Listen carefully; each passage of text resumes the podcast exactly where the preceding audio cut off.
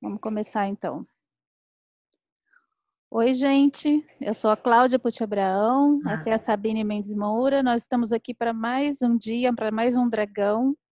E esse é Infinitas Letras, que é o nosso diálogo sobre literatura, sobre escrita, sobre teatro, sobre cinema, sobre escritas em geral, narrativas em geral, para essas três mídias que é por onde a gente passeia, né, Sabine? Isso. E a gente está aqui, é, esse já é o terceiro dragão, para quem está chegando agora, são sete dragões da escrita, que são portas de entrada para a gente discutir processos criativos e narrativas segundo alguns dragões. Cada dragão está associado a um astro, um planeta ou satélite, que tem determinadas características, então a gente empresta essas características, né? não é uma análise astrológica narrativa, importante dizer. Eu não sou astróloga, Sabine também não, apesar de nós gostarmos bastante disso, mas nós respeitamos bastante os astrólogos, então aqui a ideia é a gente pegar emprestado algumas características para falar de narrativa. Mas ajuda bastante, porque tem bastante a ver. E os dragões são chamados dragões por quê? Porque eles são enormes, são grandes forças que nos, né, que nos povoam, pelo menos no imaginário. Muita gente acha que para precisa controlar um dragão ou matar um dragão e a gente quer voar com os dragões. E para voar com os dragões, com a força que eles carregam, a gente tem que compreender o que são essas forças, né? Então, é uma brincadeira com essas, com essas grandes imagens, com essas características, e a gente aproveita essas características para falar de narrativa, de processos criativos, de personagem, para falar um pouquinho de tudo isso, só que através dessas portas. Então, nós estamos no nosso terceiro dragão. Primeiro foi o dragão da Lua, agora depois Marte, e agora a gente está em Mercúrio. Vamos começar em pleno Mercúrio retrógrado. Então, já tivemos problemas técnicos aqui. E pleno Mercúrio retrógrado, vamos falar de Mercúrio e eu espero que a gente consiga chegar até o fim, sem cair conexão, sem entrar, já tá, deve estar entrando algum barulho aqui de fora. Então é isso aí, tá? Por que, que tô, a gente brinca? Para quem não entende nada, né, sobre Mercúrio, Mercúrio, característica quando a gente fala de Mercúrio, o que mais vem assim, linha de frente é comunicação e mobilidade. Né? Então, retrógrado, tudo que significa comunicação e mobilidade fica meio truncado. Espero que isso não aconteça com a gente aqui. Quer falar é. um pouquinho, Sabine? Ai, gente, eu, eu adoro o tema desse dragão, porque tudo que tem é, relação com conexões, tudo que tem relação com.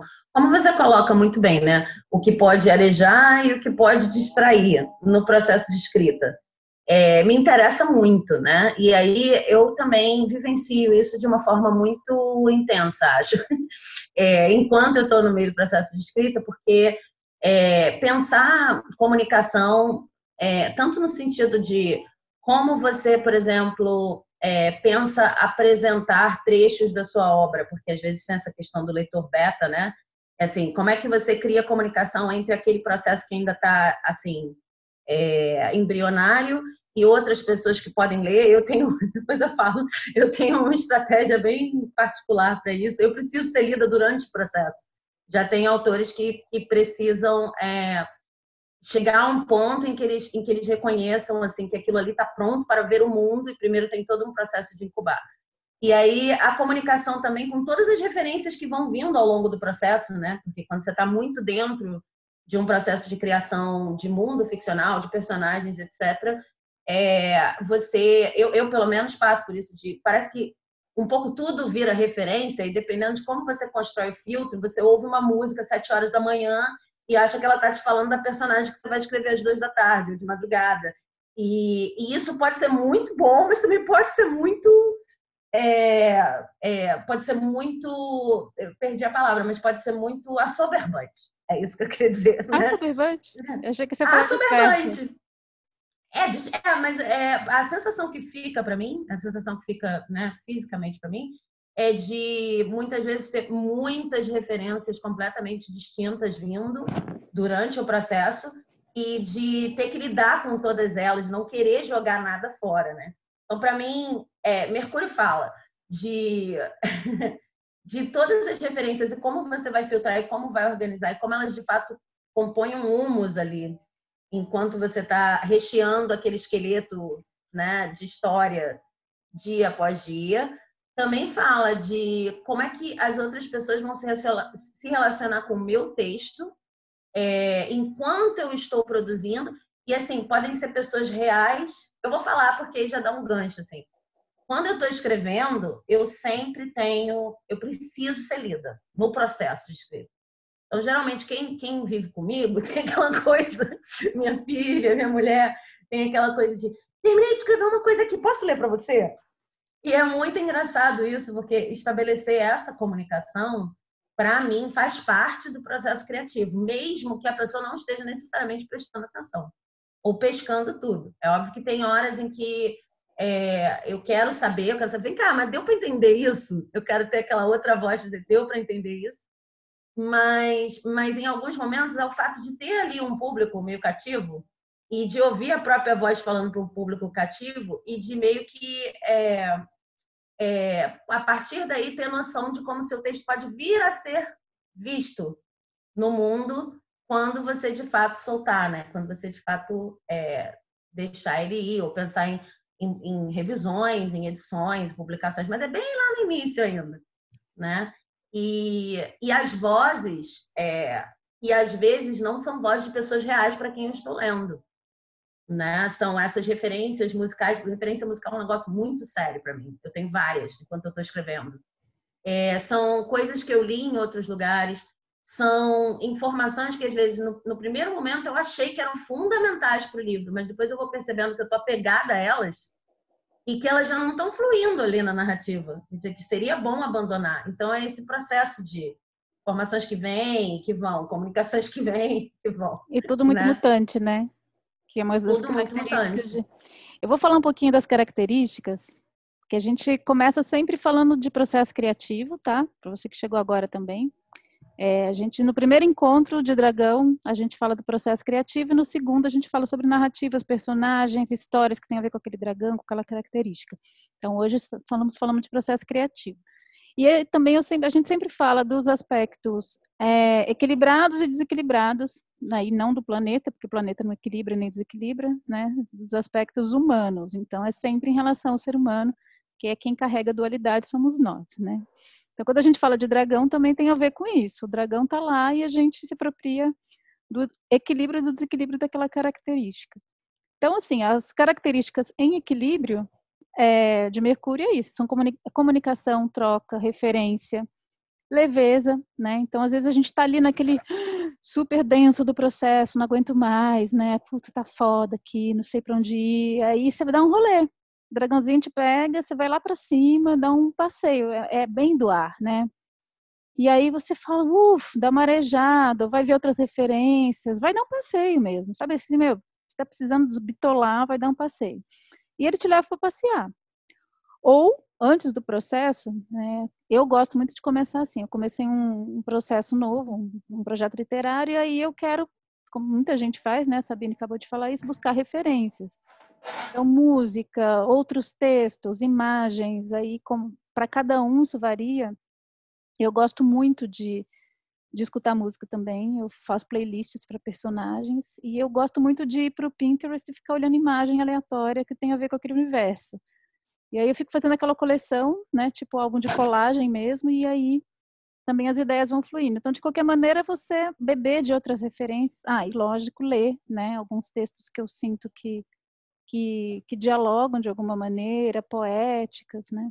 Então é um se alimentar do que da comunicação, porque quando a gente faz isso a gente está dialogando com outros artistas, né, que criaram essas obras todas, e com esse diálogo vai se construindo alguma coisa.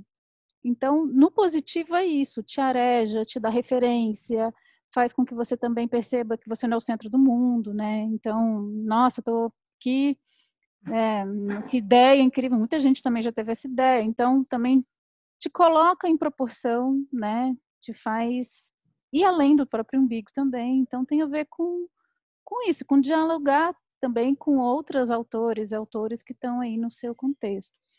Agora, dentro do aspecto do desequilíbrio, que eu acho importante, eu gosto mais de falar do desequilíbrio até, porque é o que trava a gente no processo. é. é porque o equilíbrio, ai, que legal, que lindo, né? Isso realmente é incrível. Mas um desequilíbrio, o que, que é? pega o balão, vai embora e perde a rota para casa, né? A gente faz muito isso, assim. Pega uma referência e pega outra referência e pega outra referência. Aí não é nem no sentido cumulativo, viu, Sabine? Porque aí a gente tem um outro dragão que cuida de, de que é mais acumulador. Mercúrio uhum. não é uhum. acumulador, não, pelo contrário. Mas tem uma coisa de sair saltando, sabe a mente macaca? Né? Essa coisa do, do macaco, da agilidade. Você vai saltando de uma coisa para outra, quando você viu, você não sabe nem onde você foi parar. E, e vai embora mesmo. Aí chega uma hora que você fala, cara, onde eu tô? Né? E, bom, a gente vive isso, né? Basta ir para. Ah, eu vou pesquisar uma coisa aqui na internet. Você entra lá, meu, uma hora você está vendo né, BuzzFeed de tartarugas marítimas com casco dourado. Aí você fala, como é que eu vim parar aqui? Aí você pode tanto falar assim, nossa, isso tem tudo a ver com o meu projeto, eu vou botar uma tartaruga no meu livro, porque pela sincronicidade elas chegaram, mas pode ser que você esteja viajando mesmo, né? E fugindo do que você tem que fazer. Então tem esse aspecto também da impaciência que é muito típico do Mercúrio, né? De querer as coisas para ontem. E vamos combinar que projeto literário tudo que você, né, não, não combina muito com impaciência. É um trabalho árduo, por mais rápido que você seja, né, por mais que você já seja super afiado assim para chegar já escrever pá, sem precisar retrabalhar muito, é um processo, como qualquer coisa, né? Então, esse negócio de, puta, escrever um livro numa madrugada, eu até acredito que alguém possa escrever, não estou dizendo que não. Mas se isso acontece, é porque você já trabalhou muito antes, aquilo já está na tua cabeça há muito tempo, você já está num processo de digestão. Aí você sentou e. Eu acho que isso acontece. Mas porque Aí já aconteceu já veio... comigo. Não, então, isso que eu tô não falando. Não numa madrugada, não numa madrugada, mas em três dias. E, e, é um processo diferente também. Mercúrio também tem muito a dizer em relação a isso porque é, é o que você está falando, né? A gente tem uma série de. É, eu lembro que esse, esse livro especificamente, que é um livro que não foi publicado ainda, ele foi escrito em três dias, e a, a capacidade de não pular de uma coisa para outra veio de um processo que não foi nem só de pesquisa mais tradicional de referências, mas de um processo de preparação minha mesmo para fazer aquilo. Não que eu soubesse que eu ia escrever um livro, mas tinha uma coisa com o Natal, tinha uma coisa com. com tinha um ambiente, uma ambientação para o livro, embora ele não seja sobre Natal, Natal a festa do Natal, né? Mas tinha uma ambientação que era um sentimento que eu chamei de sentimento de Natal. e eu fiquei mais ou menos uns 20 dias brincando com coisas natalinas, embora o livro em si não seja natalino, mas esse sentimento era, era parte do que ia cobrir vários buracos ali, né? Então, é, eu coloquei luzinha, eu trouxe a árvore para fora, mesmo que não fosse Natal. Eu, e eu não sabia ainda que ia dar um livro nisso. Quando você entra, e aí você vai, vou fazer a coisa de três dias, vou fazer a coisa de ficar aqui nisso, porque isso precisa sair de dentro de mim. E você já tem algum tipo de, de gestação, mas gestação informacional também, né? Olha, é esse clima que eu quero, essa personagem gosta disso, aquela outra que pode ser que saia tudo mas de forma mais focada, né? Mas eu nunca, nunca aconteceu nada parecido comigo. É, assim, não é comum acontecer uma vez só e nunca aconteceu nada parecido comigo antes sem que tivesse esse processo de e é um processo de pesquisa e pode não ser muito canônico, pode não ser assim, vou abrir um documento e colocar tudo que eu preciso ali, mas é um processo de experimentação do que eu estava querendo fazer Uhum. E depois deu num livro, assim como podia ter dado em outras coisas, podia ter dado um roteiro, podia ter dado em outras coisas, mas né, sem, sem isso eu acho difícil você não você chegar no foco e não ficar é, pulando. E na síntese, né? Porque é. eu, eu, quis falar isso porque a gente está num momento muito mercuriano, muito mercurial, muito mercurial, sei lá. é, e tem esses mitos da rapidez da, né, e de rápido é, e isso pode trazer até um neorromantismo, junto um pouco com o Dragão da Lua, né? Que assim, muito rapidamente você tem que escrever, muito rapidamente você tem que fazer sucesso, muito rapidamente você tem que tudo.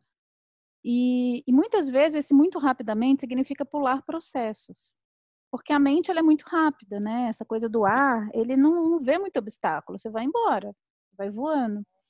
E a questão que Marte traz muito do trabalho, de trazer para a Terra, de arar a Terra, Claro que nem tudo precisa ser né, uma grande travessia de anos. Cada projeto tem a sua característica. Mas esse mito de chegar logo, né, que a gente vive muito nesse momento, isso pode atrapalhar. E a gente falando das questões de por quê? Porque se você é, precisa trabalhar um pouco mais em cima daquilo, ou se o texto ainda não está bom. Né? Tem gente que tem essa coisa de, não, pronto, escrevi, é isso aí, bola para frente, vamos pro próximo. Por quê? Porque tem essa impaciência. E aí a gente traz, vem uma característica muito séria, né? Estou falando até de alguém que já escreve. Tem gente que não escreve. Tem gente que fica na comparação, né? E aí fica na fila de gênios. E aí a comparação, qual é a diferença de você ter uma comparação hum, positiva ou, ou não sei se negativa, mas que te atrapalha? No positivo, você sabe o que você está fazendo, né? Você tem ali, você está aterrado no seu projeto, você está no seu centro. Aí você vai dialogar com outras pessoas. E aí você vai né, abrir espaço para novas inspirações, para novas sinapses. Esse é o positivo. No, no, quando isso te atrapalha, é o que você não sabe o que você quer, você não sabe o que você está fazendo. Você começa a beber referência, se comparar, e aí você vai. É, nessa comparação pode acontecer o quê? Primeiro, que acontece muito, né? Especialmente com quem está começando. Quem sou eu na fila do pão, né? Por que, que eu vou começar a escrever se, nossa, se Clarice Lispector já escreveu assim... E aí você, você trava, você fala, mas por que, que eu vou fazer uma coisa que ela já fez muito melhor, que ele já fez muito melhor? Né? Isso é muito comum de acontecer. E pasme, às vezes acontece quando a gente entra na universidade, na faculdade, porque né, quando você começa a ver o peso ali dos cânones, das referências, isso pode te travar por comparação né? Então, eu comecei a ter muito cuidado com como eu me alimentava nesse processo de se alimentar de referências, o como. Porque para mim, a, o virar de uma coisa que me alimenta e que me ajuda a escrever, para virar uma coisa de é, chicote nas costas e comparação e inveja, é muito rápido. Então, eu preciso ter um procedimento né, para lidar com isso. E aí eu conheço também vários outros autores, quando você vai ler qual o processo deles, como é que eles escrevem, que dizem assim, eu prefiro não ler ninguém enquanto eu estou escrevendo.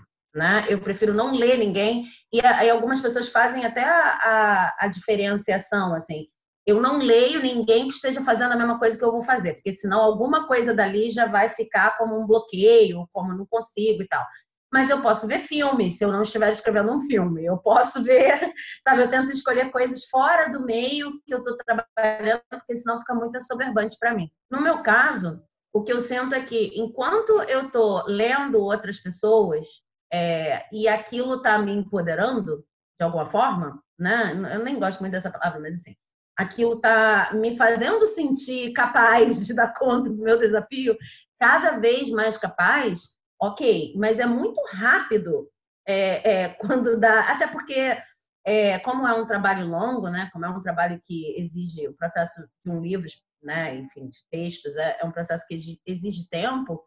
É, muitas vezes eu quero escapar, eu quero não, peraí. E aí, em vez de pensar, nossa, eu estou precisando de um respiro aqui, estou precisando arejar, vou dar aquela caminhada que você falou, eu fico querendo, às vezes, resolver muito é, rapidamente é, como é que eu saio de uma determinada cena, de uma determinada página, como é que termina. E aí, nesse, nesse momento, as referências podem se tornar muito negativas. Pode começar a acontecer essa. Uma coisa que, se você estivesse em outro momento, super alimentaria o seu texto, e você saberia como está alimentando, no momento em que você está um pouco desequilibrado, pode se transformar numa, numa comparação, numa coisa de de inveja, de eu nunca vou chegar lá e etc. É, mas para mim, quando funciona, é uma coisa muito objetiva. Por exemplo, eu estou escrevendo em inglês e aí eu quero escrever ficção científica em inglês. Às vezes eu leio e não é nem para buscar uma informação assim, ou para ver por que, que as pessoas, o que que Ursula Le Guin já fez nesse sentido, não é? É para criar, como o inglês não é a minha primeira língua, é, para criar um ambiente de, de vocabulário, etc. E muitas vezes eu não vou usar o mesmo vocabulário, não vou usar a mesma estrutura e nem vou escrever a mesma história, mas me dá uma sensação de que, ok, é quase que o contrário da comparação. Vamos aqui entrar num âmbito em que eu estou dialogando com esses textos, porque é nesses textos que eu quero me incluir agora, né? Rapidinho pode virar a Clarice Lispector, que você estava falando. Rapidinho pode virar. Ah, não, gente, mas a Úrsula Le Guin já fez isso, para que, que eu vou fazer também? Quem então, sou eu, né? Pra... É, é quem sou eu na fila do pão, exatamente quem sou. Não, e o que acontece também é engraçado, né? Às vezes, quando a gente fala de pessoas que estão muito distantes, é mais fácil você se inspirar e admirar. Uma vez eu fiz um exercício falando assim: quais são as pessoas que você inveja? E essa palavra é essa mesma, né? Inveja. É. Não existe inveja branca, inveja é inveja. Pelo menos para mim. Não... e quem você admira? Quem te inspira? Né? Quem te inspira? Até para trazer uma, uma questão que essa admiração ela é canalizada para um trabalho seu. Não é só aquela admiração de eu ficar sendo fã e querer acompanhar a pessoa. É inspirar no sentido assim, eu troco com essa pessoa e aí eu escrevo melhor por isso. Eu tenho vontade de escrever, né? Então, é, qual é a diferença? Porque quando a gente inveja, a gente trava, a gente não consegue escrever. A gente acha que qualquer coisa que a gente fizer vai estar aquém daquela pessoa que a gente tanto né, inveja. qual é a diferença da inveja para admiração? Né? Essa admiração Ué, produtiva. Como é que é para você? Para mim é muito assim, quando eu não me sinto ninguém, assim, tem muito a ver com a minha autoestima. E tem a ver com quanto eu. Você falou do poder, né, do empoderamento. Eu, o quanto eu estou sentindo esse poder de criação em mim, ou enquanto eu acho que eu não tenho nenhum. Porque a questão é, se eu sei o que eu estou fazendo, eu estou cultivando, e, e, eu vejo valor naquilo. Né? Tem muito a ver com outro dragão que é de Vênus. Eu vejo valor no que eu estou fazendo, eu consigo ver valor. E aí eu vejo que alguém que fez parecido, eu consigo trocar sem achar que aquilo que eu faço não tem valor. Agora, quando eu não vejo valor, aí é muito dolorido, né? Quando alguém que você vê valor fez, porque parece que aquilo que você quer tanto não é acessível para você. Eu me sinto excluída do, do, meu próprio sonho. É muito louco isso, né? Porque eu me sinto excluída do meu é. próprio sonho Sendo que se eu acredito piamente que se eu admiro alguém, é porque eu tenho aquelas características também. E a questão de Mercúrio aí, que é mais complicado, é assim: quando eu olho para alguém que eu admiro, eu falo, cara, essa pessoa. E pode ser tanto a escrita quanto o processo, né? Porque tem gente que eu admiro como a pessoa se põe no mundo, que é um, um problema, por exemplo, que eu tenho, né? Eu amo escrever, mas eu estou aprendendo ainda como é que eu apareço aí, como é que, né? Então, seja qual característica essa pessoa tem, se eu não consigo me imaginar fazendo aquilo e eu quero o que a pessoa tem, né, mas eu não, eu não me vejo fazendo aquilo, trabalhando o que a pessoa trabalhou, aí também outra característica de Mercúrio que é o, o, o ladrão, né, o, o que vai, o gatuno, porque você não tem paciência para o processo de conquistar aquele determinada ou aquele nível de escrita ou aquela capacidade de se colocar, seja lá o que for. Então você vai lá e rouba né? Ou inveja ou, ou tem essa questão da apropriação. É, mas também se você não desenvolve em você, né? Ou você não acha que você pode desenvolver em você. Então é quando a comparação ela não é positiva, mas não é porque eu acredito muito que quando eu vejo alguma coisa eu admiro, eu tenho capacidade de desenvolver aquilo. Né? Aí a minha pergunta é assim, por que que eu ainda não desenvolvi? Né? O, o, que que falta paciência? O que que falta aprendizado? O que que falta dedicação? Né? Por que, que eu quero chegar tão rápido ali? E é essa impaciência que Mercúrio traz, que é o que trava em muitos processos, né? Eu quero para ontem. E aí vem uma questão para mim que é muito realizadora, né? De desde onde eu estou escrevendo. Isso é uma, é, é uma percepção muito delicada. Porque, é, para mim, o que hoje me mostra que eu estou fazendo alguma coisa a partir do lugar que eu gosto é que eu gosto de estar no aqui e agora fazendo. Né? Então, por exemplo, a gente está gravando esse vídeo agora aqui. É, eu tenho o prazer de estar aqui conversando com você. Eu não sei para onde vai, não sei quantas pessoas vão ver, né? A gente está aqui conversando sobre o que fazer com isso depois, mas não importa. O aqui agora está legal. Eu não tenho uma impaciência a respeito de um lugar que isso precisa chegar ou de um resultado. Então essa esse silêncio de expectativas me ajuda a estar no aqui agora e fazer o que tem que ser feito. Quando eu não sinto isso, quando alguma coisa só vai estar tá bem quando for lá na frente, né? Só quando eu conseguir o resultado, é para mim um indicador de que já começou de um lugar esquisito, sabe? Já começou de um lugar a partir de um devaneio. Então a minha impaciência vai ser muito grande para qualquer coisa que não seja aquele ápice, que é quando eu vou ser recompensada pelo meu esforço. Mas quando eu estou sentindo isso, é muito claro para mim que eu estou partindo já no lugar que não vai dar muito certo, né? E aí eu aprendi a rever isso. Porque quando está a partir de um lugar não é certo e errado, né? Mas enfim, mas é um lugar que está para mim mais colocado. É, aí eu sinto que as referências que vêm elas vão somando. Né? E a gente, eu, eu ganho mais, independente de eu ser uma pessoa mais ou menos paciente, né? Porque aí é tem uma questão aí que é de personalidade mesmo. Mas eu falando assim em relação à, à paciência para as etapas do processo que precisam ser cumpridas para que aquilo aconteça. E aí cada processo tem as suas etapas, né? Se eu quero queimar etapa, é porque alguma coisa não está bem a respeito do para que, que eu estou fazendo aquilo. Né? Então eu sempre volto para isso, por, por, por, que, que eu estou fazendo isso? Né? O que que qual foi meu motor? O que está disparando? Aí a gente volta lá para o dragão da lua, né? É um devaneio. É.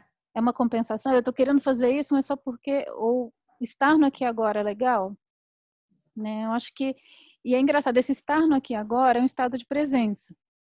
É um estado de presença no próprio corpo, né? E, e não é só na cabeça, no mental, porque esse dragão de Mercúrio, ele é um pouco diferente do da Lua. Da Lua é o devaneio, né? Quando a gente está capturado pelo dragão da Lua, a gente está viajando na maionese. A gente está até o olhar, né? Mais assim. Mercúrio não é tanto assim do devaneio, mas é de eu estar tá com a cabeça girando, girando, girando, girando, mil pensamentos, mil referências e então eu não consigo ter esse silêncio, né? Então a falta de presença não tá porque eu estou no mundo da Lua, é porque eu estou em mil coisas em lugar nenhum ao mesmo tempo. Né? Então, é, esse estado de presença, tanto para um quanto para outro, acho que ajuda a perceber mesmo, né? Onde eu estou e por que, que eu estou fazendo o que eu estou fazendo.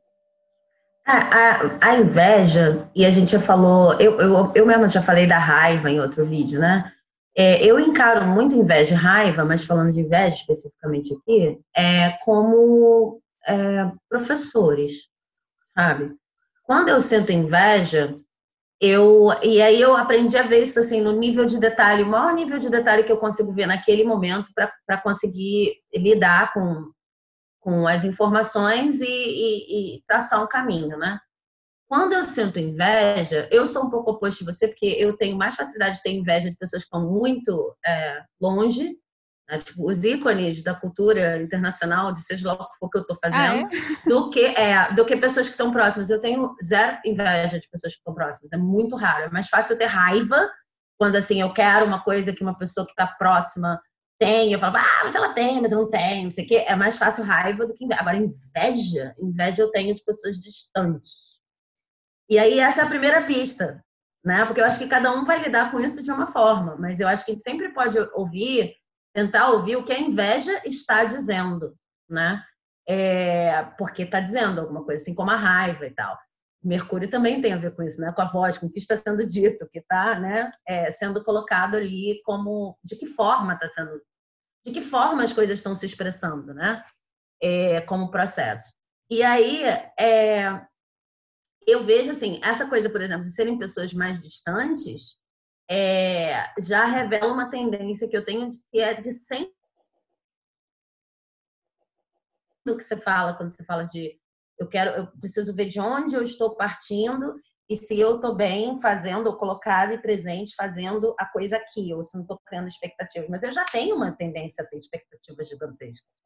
Então, quando a minha inveja sempre parte de ou sempre está colocada a uma pessoa que está muito distante da minha realidade e às vezes não precisa nem estar numa escala na minha cabeça de melhor ou pior, mas está distante. Né? o fundamental é que está distante. É, eu já começo a perceber assim, poxa, Sabine, é, realmente você tem dificuldade de partir de um lugar do aqui e agora. Você tem dificuldade e como você falou, é diferente da Lua, porque uma coisa é você lidar com temas que estão aqui mais no abstrato, mas estão querendo chegar de alguma maneira, né? E outra coisa é você perceber que, às vezes, né, falando no meu caso, por mais que o tema esteja, e a estrutura esteja, e os passos estejam, a sua cabeça é, tem tendências de pensamento, né? Que não necessariamente podem ser, ser as mais úteis, as mais funcionais para dar conta do que você quer fazer naquele momento, né? É, uma das coisas que eu aprendi em relação a essa, para mim, né? em relação a essa coisa de inveja do que está distante, objetivos distantes, expectativas. Quando eu estou num processo de pesquisa ou de busca de referência, elas têm um efeito muito prático, que é, é eu tô aqui dentro de uma coisa que funciona para uma determinada narrativa. E eu sempre acho que eu preciso ir além, porque senão eu tô me boicotando pensando pequeno. Esse além, eu tô aqui, olha, por exemplo, vamos dizer, eu quero escrever um roteiro e esse roteiro é um roteiro educacional. Eu vou ver outros roteiros. Tá tudo bem, estou me sentindo bem, estou feliz fazer isso. É, vou ver que outras estruturas já foram utilizadas. Começo até a pensar assim, poxa, então eu podia juntar isso com isso e ficar um roteiro fantástico. E aí eu começo. Não, peraí. Mas vamos ver roteiros educacionais e o mundo e a teoria dos roteiros educacionais. E aí, de repente, uma coisa que é um roteiro de cinco minutos. Eu não estou dizendo que é mais ou menos complexo que qualquer outra coisa, mas estou dizendo que por sempre ampliar referência, às vezes, isso tem tudo a ver com inveja, na minha cabeça, né? no meu funcionamento. Por ampliar a referência, às vezes, muito, muito, muito, muito, muito, é como se a fase de pesquisa nunca terminasse. E você vê quando o gosto interno já fica desesperador, já fica gente. E você começa a colocar num lugar assim. É... eu ouço mesmo a voz dentro da minha cabeça dizendo: olha só, você está pesquisando basicão aqui, mas você sabe que você está se boicotando, né? Porque você precisava pensar maior. Às vezes é esse pensar maior e ou pensar, né, mais amplamente e me leva para a coisa do, do macaquinho pulando de galho em galho, porque já não tem mais o objetivo inicial que era, olha, vou, vou pesquisar aqui a partir de linguagens de um grupo de pessoas ou né, de propostas de vídeos educacionais, é o que estou fazendo no momento. Só para dar um exemplo. E dentro disso, eu percebi que o meu pensamento, ele tem um, uma característica muito dual, assim, muito ou isso ou aquilo. E percebi que esse ou isso ou aquilo é só uma forma de me manter pulando de galho em galho. É, porque é muito comum para mim entrar numa, numa coisa assim, tipo, vem cá, mas isso aqui vai ser poesia tradicional ou prosa poética? Estou citando um exemplo. Né? E aí vamos dizer que é isso, com isso que eu estou lidando. Essa parte aqui vai ser poesia versificada ou prosa poética, digamos. E aí nesse ou, nesse ou, eu não estou criando nada, porque eu estou vendo mil exemplos de prosa poética, mil exemplos de poesia versificada. E aí a coisa, lógico, quando você se dedica a um tema, se complexifica, né? Porque aí a prosa versificada do século XII, porque aí a cantiga de não sei o quê. E aí, olha, a prosa poética, na verdade, é isso, isso, isso e aquilo. E eu aprendi, pelo menos, e funciona muito para mim, que se tiver um ou, esquece, está precisando espairecer, porque isso ou aquilo, em termos de informação e de pesquisa, etc., é reduzir muito geralmente, quando eu estou no isso ou aquilo, eu fico pulando de galho em galho nas, nas referências. Né? Porque eu sempre vou achar uma. É como se você fizesse, de alguma forma, um... vantagens e desvantagens. vantagens e desvantagens da opção B e vantagens e desvantagens da opção E não tem limite, né? A. Não tem, não limite, tem limite. Porque uma coisa vai não levando a outra, vai levando a outra. E tem um prazer, né? Um prazer de. Acaba sendo uma procrastinação também, porque pesquisa, não, estou pesquisando, estou pesquisando. Eu, eu, consigo sentir fisicamente, assim, quando é, é, é, engraçado. Tem hora que eu estou ali realmente trabalhando e eu falo, nossa, eu preciso de um ar e aí é gostoso. E aí quando é nessa hora que, que a referência vem no, no momento certo, né, no momento que, que ela realmente alimenta, aquilo eu volto para o trabalho. Eu não fujo do trabalho, eu volto para o trabalho, porque aquilo ainda me dá mais ideias, aí eu quero voltar a escrever, porque aquele, aquele ar, aquela nova sinapse me leva de volta para o trabalho. E quando não é, eu vou ficando cada vez mais longe. Né? Vou ficando cada... Eu já tive assim o, ponto de olhar e falei assim, gente, tal hora eu começo, né? Não sei se vocês já assim, tal hora eu, não, eu posso continuar vendo qualquer coisa aqui até tal hora, tá? Aí eu dou meia hora. Aí quando dá meia hora, nossa, que rápido. Não, mas aí agora quebrada, não, mais meia hora. Não, ah, essa manhã não rolou, eu vou desmarcar o negócio. E aí pronto né? Pois por quê? Porque, eu, na verdade, eu não quero trabalhar, eu não quero aterrar, eu não quero focar numa coisa só, eu não quero desenvolver o meu projeto, eu quero ficar aqui passeando no que tem no mundo, né? E, e é isso aí. Pode ser que seja um descanso mesmo, né? Que eu preciso desse descanso.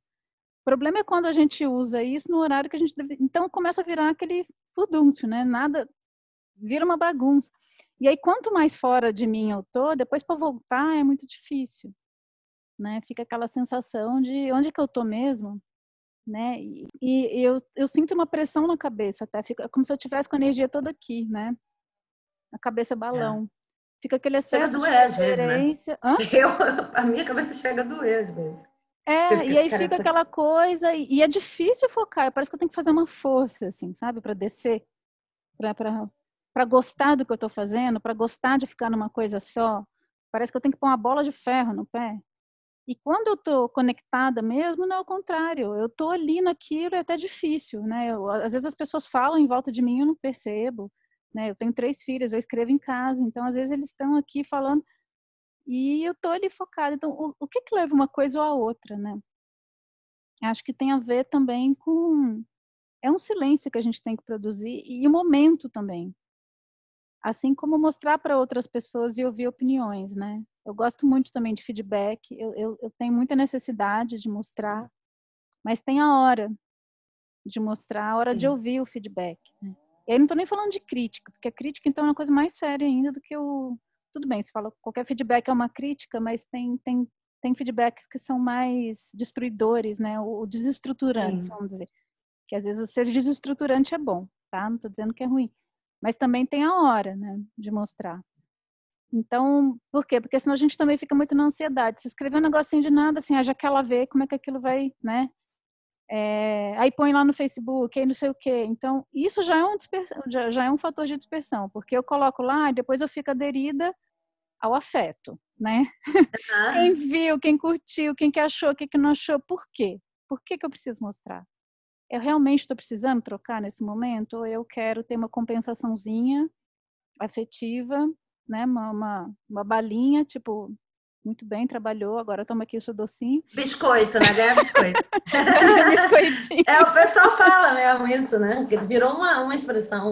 Tá Ganhei querendo. um biscoitinho, então beleza, vou lá trabalhar. Pode ser, de repente é isso mesmo, tô precisando de um biscoitinho aqui para seguir trabalhando. Mas aí, o que que esse biscoito? Eu não ganhei biscoitinho, o que que aquilo vai me afetar? Vai me desestruturar em relação à minha confiança no que eu estou fazendo? Né? Vai me colocar na, na, último lugar na fila do pão de novo, eu estava lá na frente, eu perdi o lugar.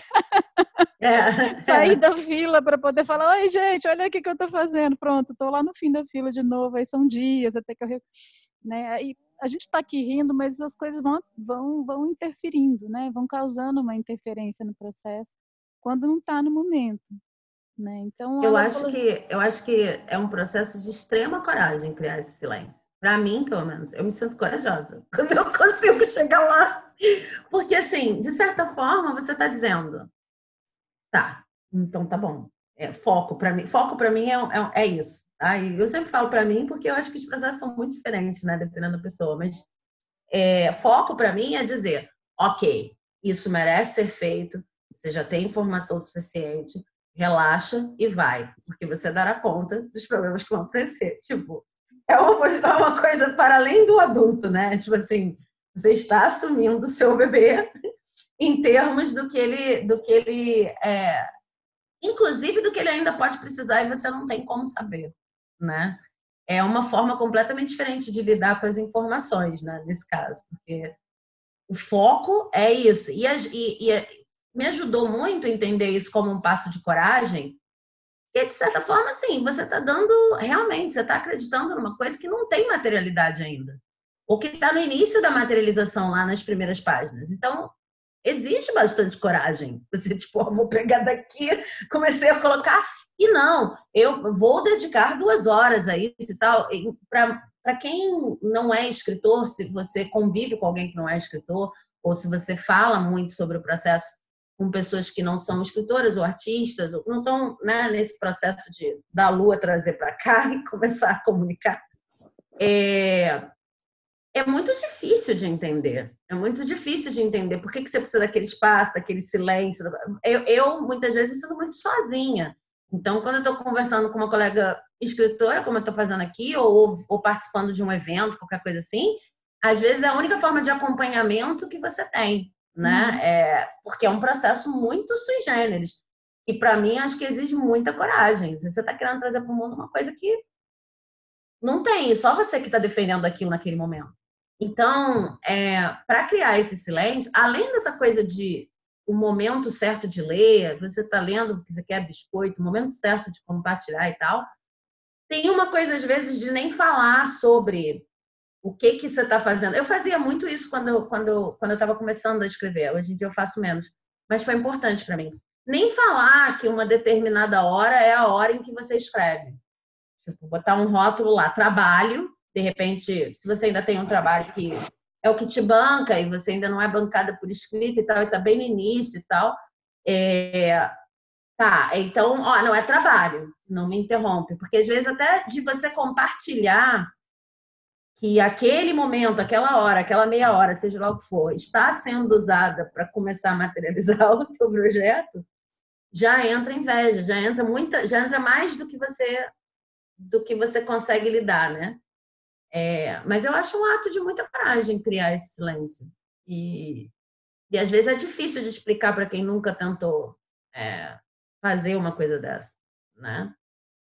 É muito, é do, muito do falar, né, do excesso de energia que se vai embora também na comunicação. A comunicação ela pode ser uma fonte de troca, de alimento muito grande, né? Mas também pode ser assim esse excesso, verborragia e também é muito claro, né? Eu, eu, eu tenho sentido muitas coisas no corpo. Para mim, eu, eu porque a, a, cabeça da gente trai muito. A minha, pelo menos, assim, ela inventa história para qualquer coisa. Então, o meu corpo é que diz, o corpo não mente. É, então, eu, eu, percebo como é que eu tô, né? Às vezes a gente tem conversas maravilhosas, né? ou, ou aulas mesmo, né? De repente eu posso ir lá fazer um curso. Eu não sei, não sei dominar bem isso daqui, eu vou lá e faço um curso, né? O Mercúrio pode Sim. trazer uma informação, ou eu vou atrás de um, livro, é, ou converso com alguém, ou assisto alguma coisa. Então, hoje, né, tá uma maravilha esse negócio, tem informação para todo lado. É, e aí isso me traz uma coisa, me alimenta, né? Aquela assim, quando você está precisando comer um negócio, você come exatamente aquilo que vem de fora. É, então é importante. Ou até numa conversa acontece muito, né? A gente está conversando, de repente eu falo alguma coisa que sintetiza um pensamento, eu me alimento da minha própria fala, mas aquilo só aconteceu também porque outra pessoa trouxe o input que criou aquela sinapse. Então, se não fosse por aquele diálogo, aquele pensamento não teria vindo. E aí a gente termina essa conversa, às vezes com uma sensação de, de energia, né? Você fala assim, nossa, agora eu estou inspirado, vou lá escrever. É, agora, às vezes acontece da gente sentir um esvaziamento né? E que vem, no meu caso, eu vejo muito isso quando eu quero ostentar, quando eu quero biscoitinho, né? Então eu vou lá e falo, ai gente, eu tô escrevendo aí, põe, expõe, e aí fala, e aí tem uma ostentação, né? É, não no sentido, nossa, vou ostentar, mas é isso, você quer ali ser visto, e aí é muito louca a sensação, porque imediatamente depois dá um esvaziamento, né? e fala assim, por que, que eu fiz isso, né? Então, tem horas é, eu tenho uma história, uma história esquisita, ela é até bem bizarra, mas eu vou contar porque ela é bem bizarra. Quando eu estava escrevendo, eu lembrei disso agora. Eu estava escrevendo Mistérios da Bússola Azul, que é o meu, meu primeiro livro de fantasia. Eu escrevo muitas coisas muito diferentes. É, mas esse é um, é um, livro que eu queria muito, eu sempre quis muito escrever fantasia e apareceu a oportunidade, né, Sabina? A gente até divide a, é. uma coleção da Pressagem, da editora Pressagem Infinitos Mundos, e a gente ganhou um PROAC a Sabine é uma das autoras dessa coleção também, com incompletos. É, e aí, quando eu estava no meio do processo de escrita, com toda a crise que veio em função desse processo, eu estava sem trabalho, né? E eu não estava trabalhando porque eu estava escrevendo um livro, tinha um prazo para entregar, então eu fiz a opção de fazer isso mesmo. Mas não era uma coisa tranquila, né? Eu estava entrando em dívida de cartão, assim. É, e aí, num determinado momento, eu já tinha escrito bastante aquele dia, eu falei, ah, eu vou dar uma, uma desligada, vou para a rede social. Eu sempre corto rede social quando eu estou escrevendo, porque é o primeiro, primeiro da lista, assim, que rouba tempo, e eu preciso sempre de tempo para escrever. Mas aquele dia eu falei, não, eu vou. É, era um momento político complicado, né? Difícil falar isso, porque a gente sempre está num momento político complicado, desde 2013, né? Então foi mais... é. E aí eu não vou falar aqui, eu não quero me estender, mas eu coloquei um comentário político que eu tava, eu simplesmente compartilhei um texto da Eliane Brum, não era nenhuma coisa minha. Eu compartilhei um texto dela e com um comentário. E aí veio uma pessoa que eu nunca vi na vida, tecendo um comentário muito difícil. E aquilo não só me tirou do foco, completamente do que eu estava escrevendo era uma pessoa que tinha uma, um problema com a minha família, na verdade. Ele viu meu sobrenome e aí ele chegou solando, basicamente me chamando de esquerda, como é é? esquerda caviar, né? Ele não tinha a menor ideia de como era a minha vida, do que eu estava falando, enfim. E ele pegou assim na veia. E aquilo me desestruturou de um jeito, parecia que tinha entrado uma pessoa aqui na minha casa. Assim. Aquilo me afetou tanto que aquilo me fez questionar o porquê que eu estava escrevendo, se, se não era um absurdo completo eu estar fazendo aquilo, eu com três filhos e com dívida, e por que, que eu estava me dando ao luxo de fazer isso. Assim, a quantidade de coisas que começaram a apitar no meu ouvido, porque eu coloquei, né, eu ouvi uma pessoa ali e aquilo entrou. Para mim foi uma prova. E eu estava no momento uma cena mais treva do livro, assim, né? tinha essa, né? Era um momento bem complicado, era tipo um pesadelo. E aí eu parei para pensar, eu falei assim, meu, eu tô aqui fazendo isso, tô aqui escrevendo esse livro. É, eu tinha tirado três dias que a minha sogra estava com os meus filhos, né? Então ela estava cuidando deles para poder escrever, porque eu tinha um prazo para entregar. Aí eu falei assim, ou eu honro todo mundo que está me ajudando para que eu possa escrever esse livro e a mim mesma como escritora, né? Ou eu me valido fazendo isso. Se eu começar a ouvir que eu sou uma louca, porque eu estou aqui entrando, me afundando em dívida, e porque eu cismei que eu vou ser uma escritora de um livro que eu não sei nem quem vai ler, né? E toda essa degradação que veio por causa de um comentário, né? É, mas que me pegou no meu ponto fraco. E aí naquele dia eu tive que tomar uma decisão, porque eu senti assim, eu senti um esvaziamento muito grande, eu tremia, né? Eu senti que entrou um negócio assim que, que, que não dá nem. E aí eu tive que tomar uma decisão. Eu falei assim: ou eu vou honrar todo mundo que está me ajudando, inclusive eu mesma, e eu vou seguir com isso daqui, ou eu paro agora. Né? Ainda bem, eu resolvi honrar e levei isso para o texto. Não essa situação, mas o clima, né? O, o, toda a atmosfera que tinha acontecido comigo combinava com a cena, né? Então foi bem sincrônico. Aí eu levei para o texto. E aí foi interessante, porque no momento que eu decidi que eu ia seguir escrevendo, né, que não ia ouvir aquela voz. E comecei, passaram uns 15 minutos, eu senti a energia voltando. Né? Eu senti a energia voltando e aquilo conseguiu se concluir. Mas foi um processo muito forte, né? Falando assim, eu não sei se dá para chegar assim na, na, percepção do que foi aquilo, porque é, é, é uma coisa muito simples do ponto de vista externo, mas internamente o que mexeu foi muito forte. Eu tomei uma decisão ali num momento muito complicado e aquilo foi para mim um dos rituais de passagem mais importantes, que me, me tornou escritora, que foram as escolhas, né? E isso veio de uma voz que veio, né? Porque eu fui lá para a rede social, eu fui lá falar uma coisa. E foi bem naquela hora que eu falei assim: ah, eu vou dar uma relaxada. Mal sabia eu o que ia acontecer, né?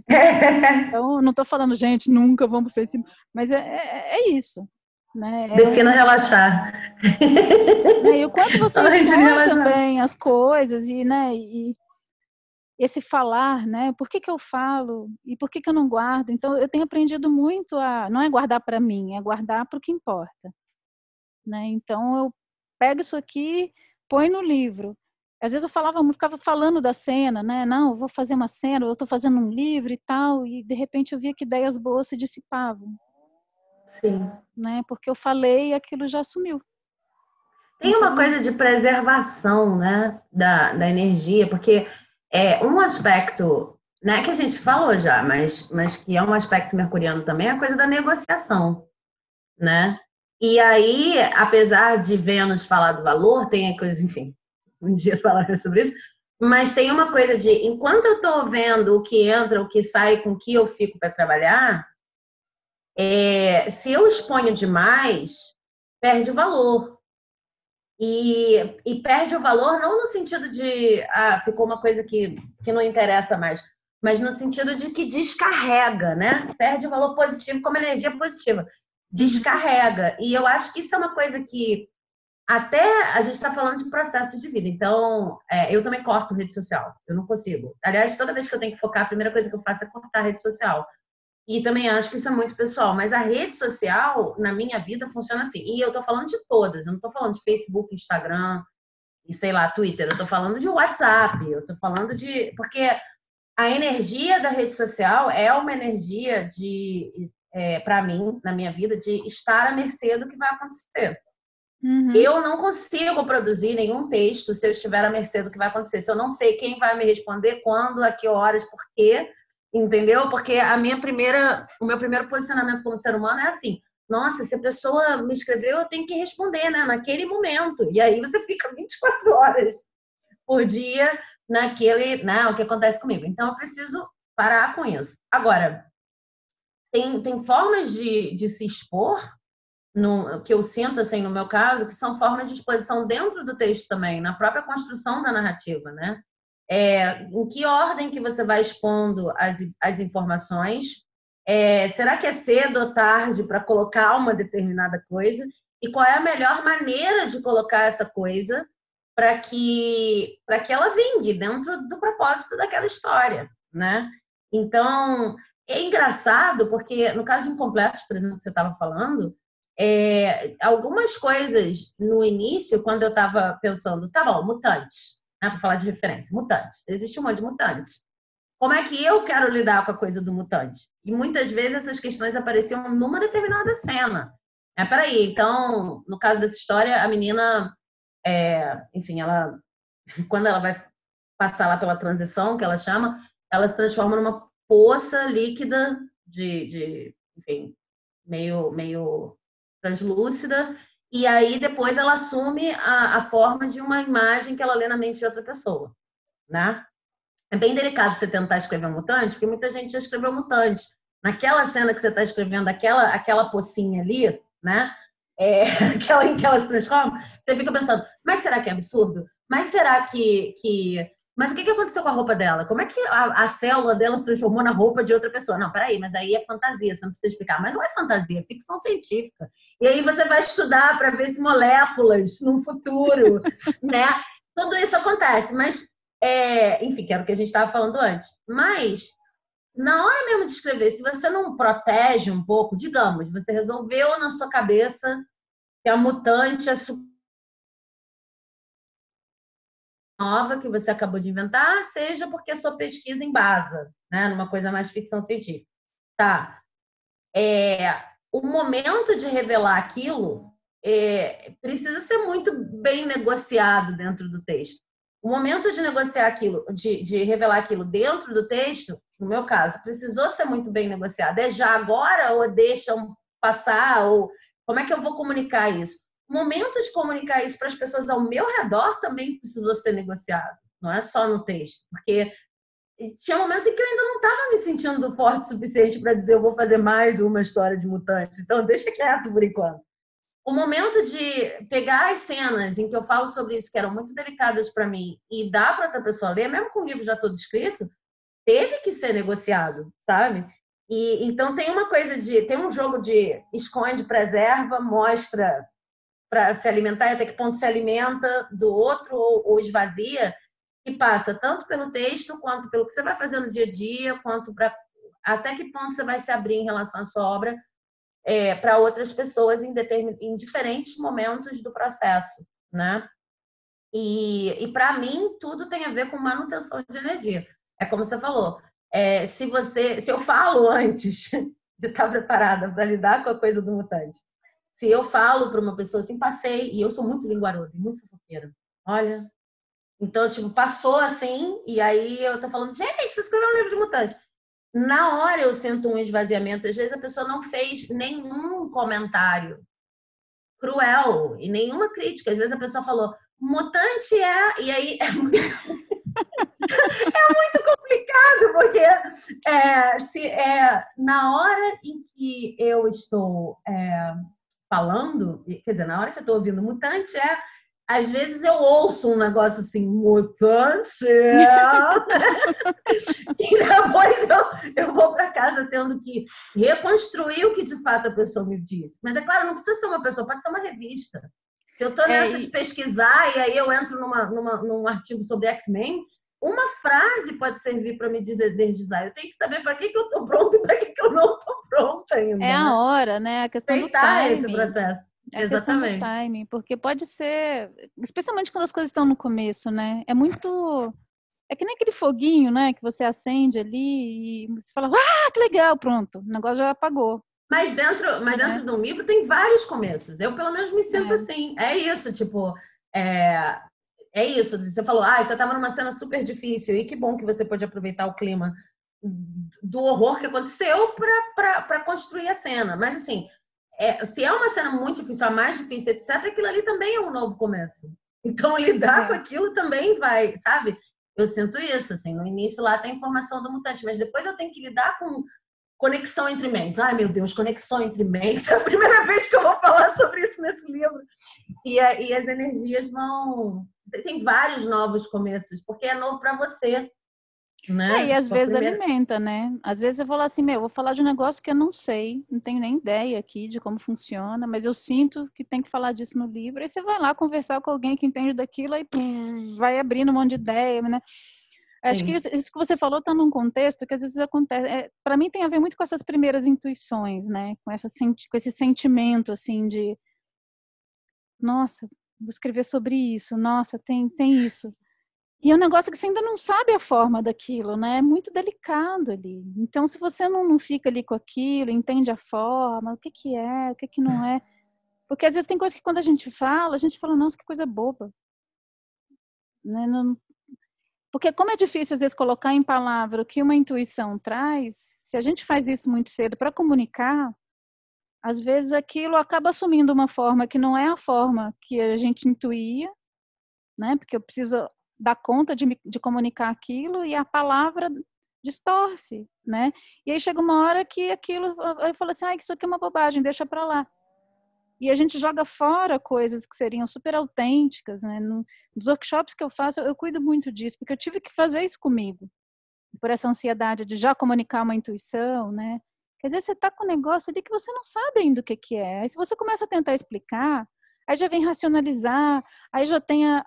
Então, assim, essa coisa do tempo, o tempo das coisas, é a hora de ouvir, né? Eu, eu, eu sinto, assim, tem um timing interno para mim, que assim, se eu sinto uma ideia, se eu sinto um, uma chama de uma coisa nova, eu primeiro preciso trabalhar. Até para ter o que mostrar, sabe? É, discutir uma ideia é, é, é, uma coisa muito. vale tudo. Eu, eu, já fui muito essa pessoa que sentava no bar e discutia ideias. Às vezes, nossa, uhum. com meus vinte e poucos anos, eu saía de ensaio, a gente ia para o boteco, eu ficava lá. Eu falo que a gente tinha ideias geniais, no dia seguinte eu não lembrava de nenhuma. Eu, tinha, eu, eu acordava com registro, com a sensação de falar assim: nossa, eu tive uma ideia muito genial. A gente falou de coisas muito geniais e é claro que eu não lembrava de nenhuma. Eu não sei se eu tinha uma ideia genial ou se era papo de bêbado, mas de qualquer maneira aquilo tinha se perdido. Porque ficou ali na, na verborragia da madrugada, né? Porque não, não se concretizou, não tomou corpo, né? Ficou, na, ficou no ar, ficou no etéreo ali. Então, quando, quando eu comecei a levar a sério esse negócio da criação, eu falei, nossa, você tem que cuidar disso, tem que né, colocar num ninho ali e aí, depois de um tempo trabalhando aquilo, a gente sente também que é assim, bom, agora é a hora de mostrar e ouvir um feedback, porque eu já estou também tão bitolada nesse negócio que eu já não sei mais, já não estou vendo mais. E essa é uma hora boa, né? Essa é uma hora boa de mostrar e escutar, especialmente o que não está funcionando também, né? Não é só ouvir elogio em biscoitinho, mas é assim, ah, isso aqui eu não consegui entender e tal. E aí esse feedback ajuda muito, né, no, no processo de ou que é muito comum, né, para mim, assim, quando a gente tem a primeira versão, né, mostrar a primeira versão, quando já tem a primeira versão do livro, e aí a gente está caminhando por um processo de reescrita, é, e isso também pode ajudar muito. O meu primeiro livro, Canto da Terra, que é um livro sobre, que, que é um livro biográfico, né, foi a primeira coisa biográfica que eu escrevi, que fala sobre o meu processo com os partos domiciliares, né, eu narro os meus partos, e eu escrevi a primeira versão, do livro, a editora que a Pollen estava esperando a revisão, ela mandou alguns comentários e eu precisava voltar para o livro, reescrever especialmente o começo, que os meus começos sempre são onde mais eu preciso trabalhar depois. E eu não estava mais tendo paciência para aquilo. Sabe quando o processo fica. Né, você já não aguenta mais olhar para aquilo? E mesmo recebendo os feedbacks, eu falava, ai meu Deus. Aí mandei para alguns amigos. Foi muito legal. Eu vi algumas pessoas e o feedback que me ajudou muito foi, foi de um amigo que leu. E ele falou assim, cara, e o Samuel é uma figura, assim, baixista, assim, sabe, todo músico. Ele falou assim, mano, eu olhei para isso aqui, li o seu livro de madrugada, chorei muito e eu me senti uma mulher. Eu consegui me sentir uma mulher e eu tenho vontade de dar esse livro não para minha namorada, eu tenho vontade de dar para meu pai, porque eu quero que ele se sinta uma mulher como eu me senti. Eu achei aquilo tão louco, né? Que eu falei, aquilo me animou a, a revisar o livro, que eu falei, nossa, que legal, né? Eu, eu, eu, fiz um homem, assim, nem sei, né? Como que é isso para ele, mas aquilo, aquele comentário é o oposto, né, do que eu falei da outra história. Aquele comentário Sim. me trouxe energia para olhar para aquele texto que eu não estava com a menor paciência de voltar para ele. Falei, não, preciso terminar esse livro aqui. Ele precisa ficar bom. Então vamos lá. Então tem horas em que esse feedback e não é assim que alguém que falou assim, nossa, seu livro é incrível. Foi porque o que ele me devolveu era exatamente o que eu queria né? Eu, eu, o que eu quero com qualquer coisa que eu escrevo, que a pessoa consiga sentir o que eu estava sentindo, de alguma maneira. Então, se um homem conseguiu sentir uma mulher, eu acho que eu cumpri meu objetivo. de conseguir. E aí você está e aí você está entrando numa coisa que eu acho muito importante, que é assim, é, que tipo de feedback, né? Porque isso também vai falar do. Isso também vai falar das referências, né? Mesmo que indiretamente, assim. É, muita gente tem muita dificuldade de, de dar um feedback para um autor, né? É, como é que eu faço? E aí, eu, particularmente como autora, não é que eu vou ficar irritada com a pessoa assim, mas eu sinto que é, quem me diz está muito bom, está muito ruim, não está me ajudando em absolutamente nada. Eu prefiro que a pessoa diga, é, conte uma história, né? Que foi um pouco o seu caso, né? Tipo, nossa, eu me senti uma mulher. Tipo, se conte qual foi a reação que surgiu, boa ou ruim daquele livro, né? Pode ser assim, cara, desculpa, mas o capítulo 2 não dá, eu tinha vontade de vomitar. É, parece menos técnico, uhum. mas é uma coisa a partir da qual eu realmente posso trabalhar. E por que, que eu digo que isso tem a ver com referência? Porque também percebo isso quando eu estou procurando, assim, mutantes, tá? Mutantes, tenho minha pasta mutante. E aí tem aqueles textos em que diz assim, o mutante tem que ser assim, porque é absurdo depois de fulano não fazer, não sei o quê. E é o equivalente a bom e ruim, né? É o equivalente ao feedback que vem de outra pessoa. Porque, assim, se, se não vier uma coisa além de um julgamento, então, às vezes, você pega um artigo sobre mutantes e a pessoa está nossa, metáforas que eu posso traçar, somos todos mutantes, hashtag somos todos mutantes. E, tipo, nossa, é, é interessante que as redes sociais nos transformam em mutantes. Sabe uma coisa que abre a sua cabeça em vez de dizer isso é bom e aquilo é ruim? No feedback de leitor beta, no feedback de amigo e no tipo de informação, às vezes, que um artigo te traz, uma pesquisa te traz, é, sair do bom e ruim sempre me ajuda. Né? Óbvio que quando a pessoa dá o feedback, às vezes ela tá assim, gente, não sei o que dizer. Fala, ah, é muito bom, mas não sei mas é uma coisa a partir da qual ah, você pode até perguntar para a pessoa, né? Mas tá, mas como assim bom? Mas às vezes qual é o risco de você virar o autor chato que tá ali, né? Como assim bom? Então me conta, se, se for, se você tiver Fale mais sobre o assunto, né? Quero muito mais. carente de biscoito, né? E aí você, eu até escrevi uma cena uma vez, eu não me lembro para quê, que eu brincava com a minha própria ansiedade na hora do feedback e eu dizia assim, é, e uma pessoa dizia, olha, não se preocupe, era super alter ego, né? Então não lembro que nome que eu dei para personagem, mas um amigo falava assim, olha, se preocupa não, tem uns momentos em que ela vai sair ali da sala e ela vai começar a falar coisas que não tem como você acompanhar, porque estão muito dentro de um contexto específico, e você não sabe que porra que ela tá fazendo ali dentro, mas você faz assim, você fala, você repete o final do que ela falou e fala muito interessante isso, junta com algum adjetivo abstrato. E aí, no final de tudo, você fala sobre alguma coisa que esteja te interessando de maneira geral na vida e faz um link com a última frase. Ela vai ficar super feliz, vai voltar e vai continuar escrevendo. Mas isso foi uma cena que eu escrevi e tinha exemplos, assim, é, me sacaneando, né? Porque às vezes eu, quando peço feedback, eu venho para a pessoa assim. Então, você acha que a. Você acha que a Maria, depois de ter passado, porque você sabe que o pai e a mãe dela, e aí não faz o menor sentido. É difícil, às vezes, lembrar que a pessoa não está acompanhando a história do livro, por mais que ela tenha lido as primeiras cenas, e que o livro não é a vida dela, porque o livro, naquele momento, é a minha vida. É. E eu escrevi essa cena um pouco dando uma sacaneada, assim, olha, pega a última frase que ela falou, joga um adjetivo abstrato, no final você pega, sei lá, você está preocupado com a situação da política nacional, aí você fala, cara, uma puta metáfora para a situação da política nacional. Ela vai ficar super feliz, vai voltar e vai achar que você é o melhor revisor.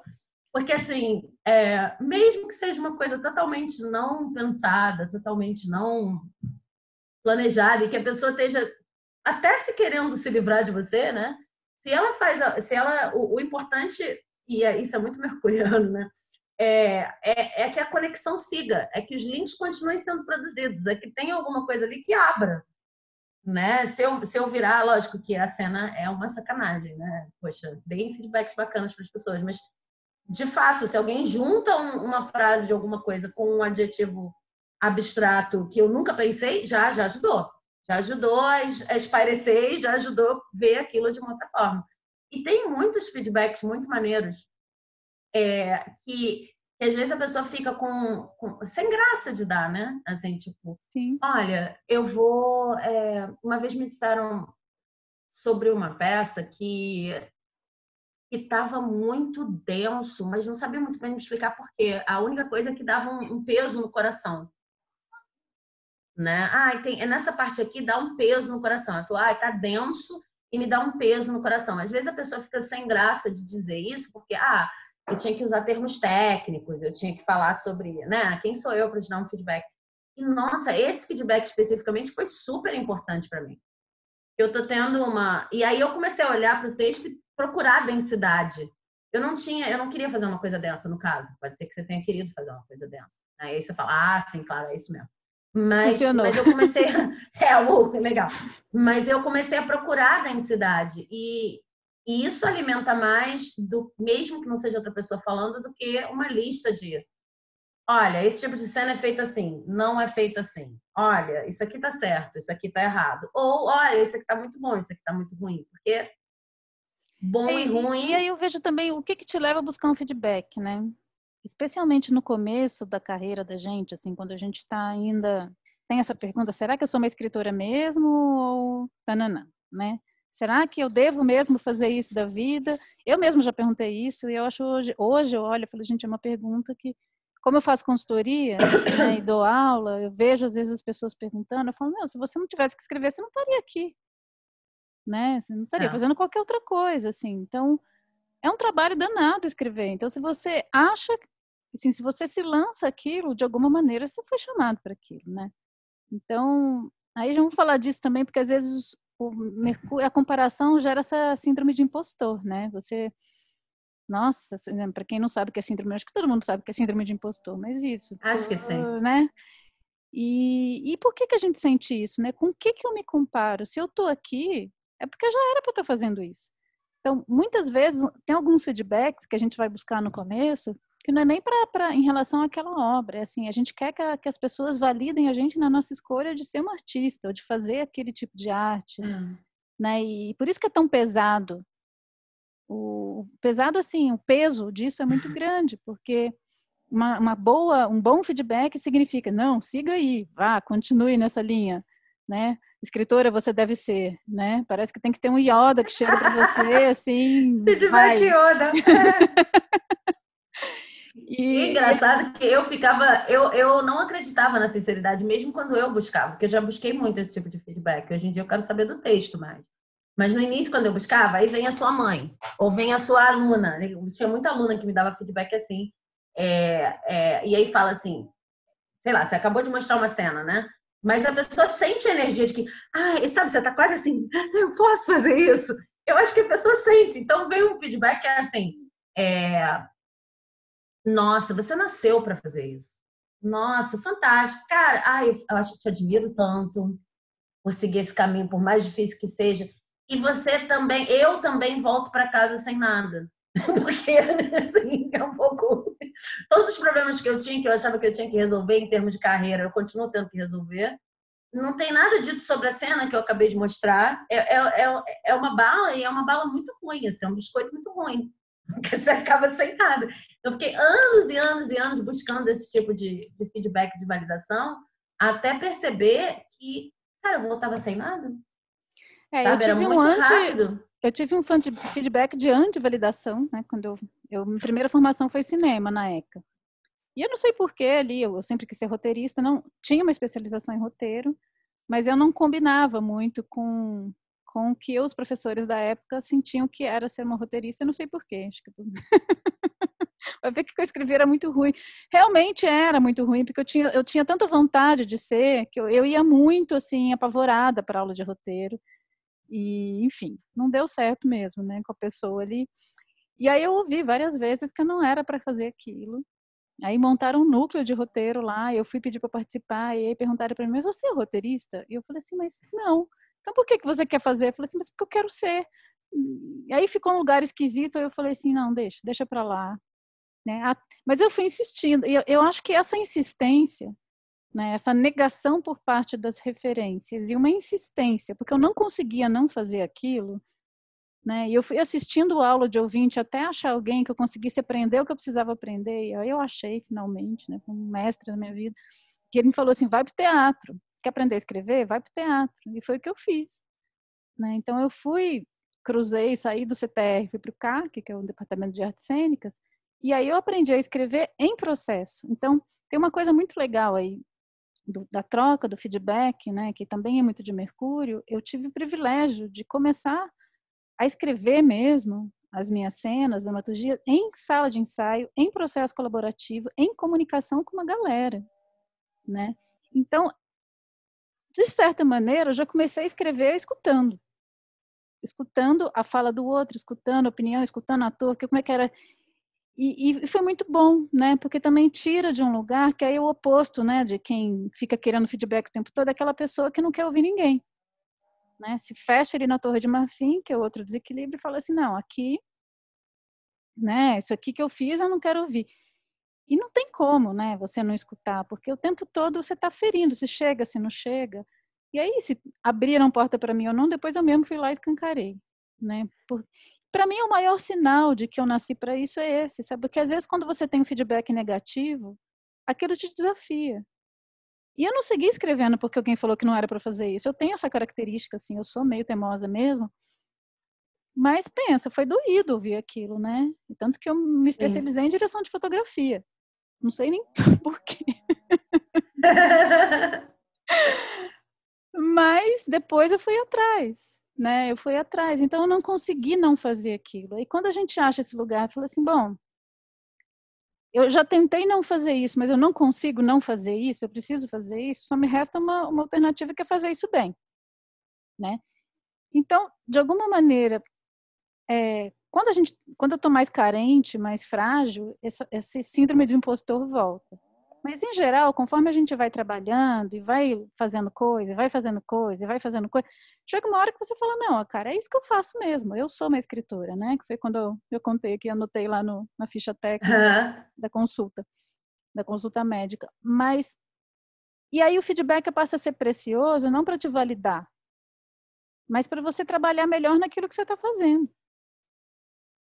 E, aí, e é legal você ter é legal você ter falado desse negócio do, do, da dramaturgia feita em sala de ensaio, né?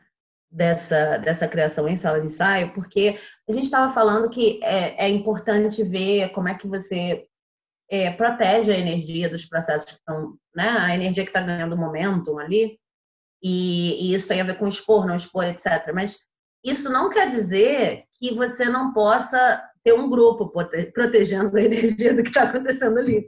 Porque senão fica essa imagem assim, ah, não, peraí, então como é que seria né, escrever numa sala de ensaio, por exemplo?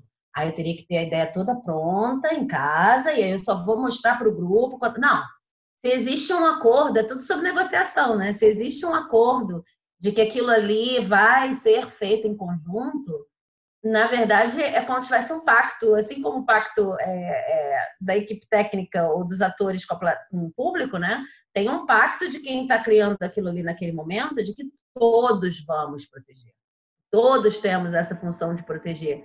Eu passei por isso bem mais tarde. Eu passei por isso fazendo artes cênicas agora, é, já com 38, 39 anos. E eu vou te confessar que, assim, para mim é uma coisa que exige muita paciência fazer isso com outras pessoas. E é uma paciência que muitas vezes eu não tinha. E eu ficava em casa me punindo, porque eu pensava, gente, essas pessoas são maravilhosas. Eu gosto de todo mundo. Eu, eu, eu quero, sabe, ser amigo de todo mundo. E sou até hoje. Mas, mas eu estava tão acostumada a fazer isso sozinha e proteger sozinha e etc. E, cara, olha, entrar no tempo das outras pessoas foi um grande aprendizado e uma grande dificuldade para mim. Porque é isso, assim.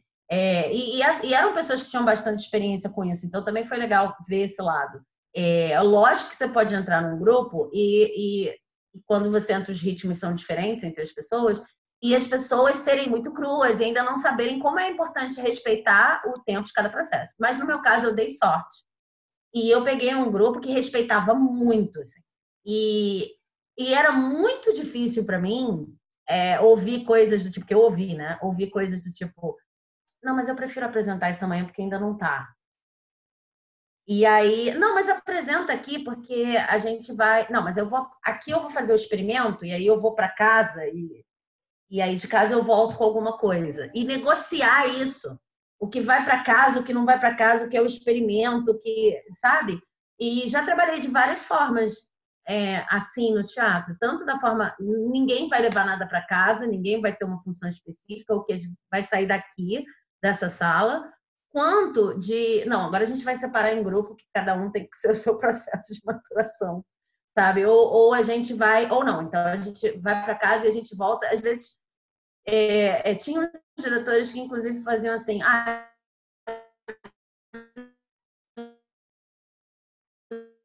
e deu uma travadinha. Não vai se ver semana que vem. A gente precisa de gente.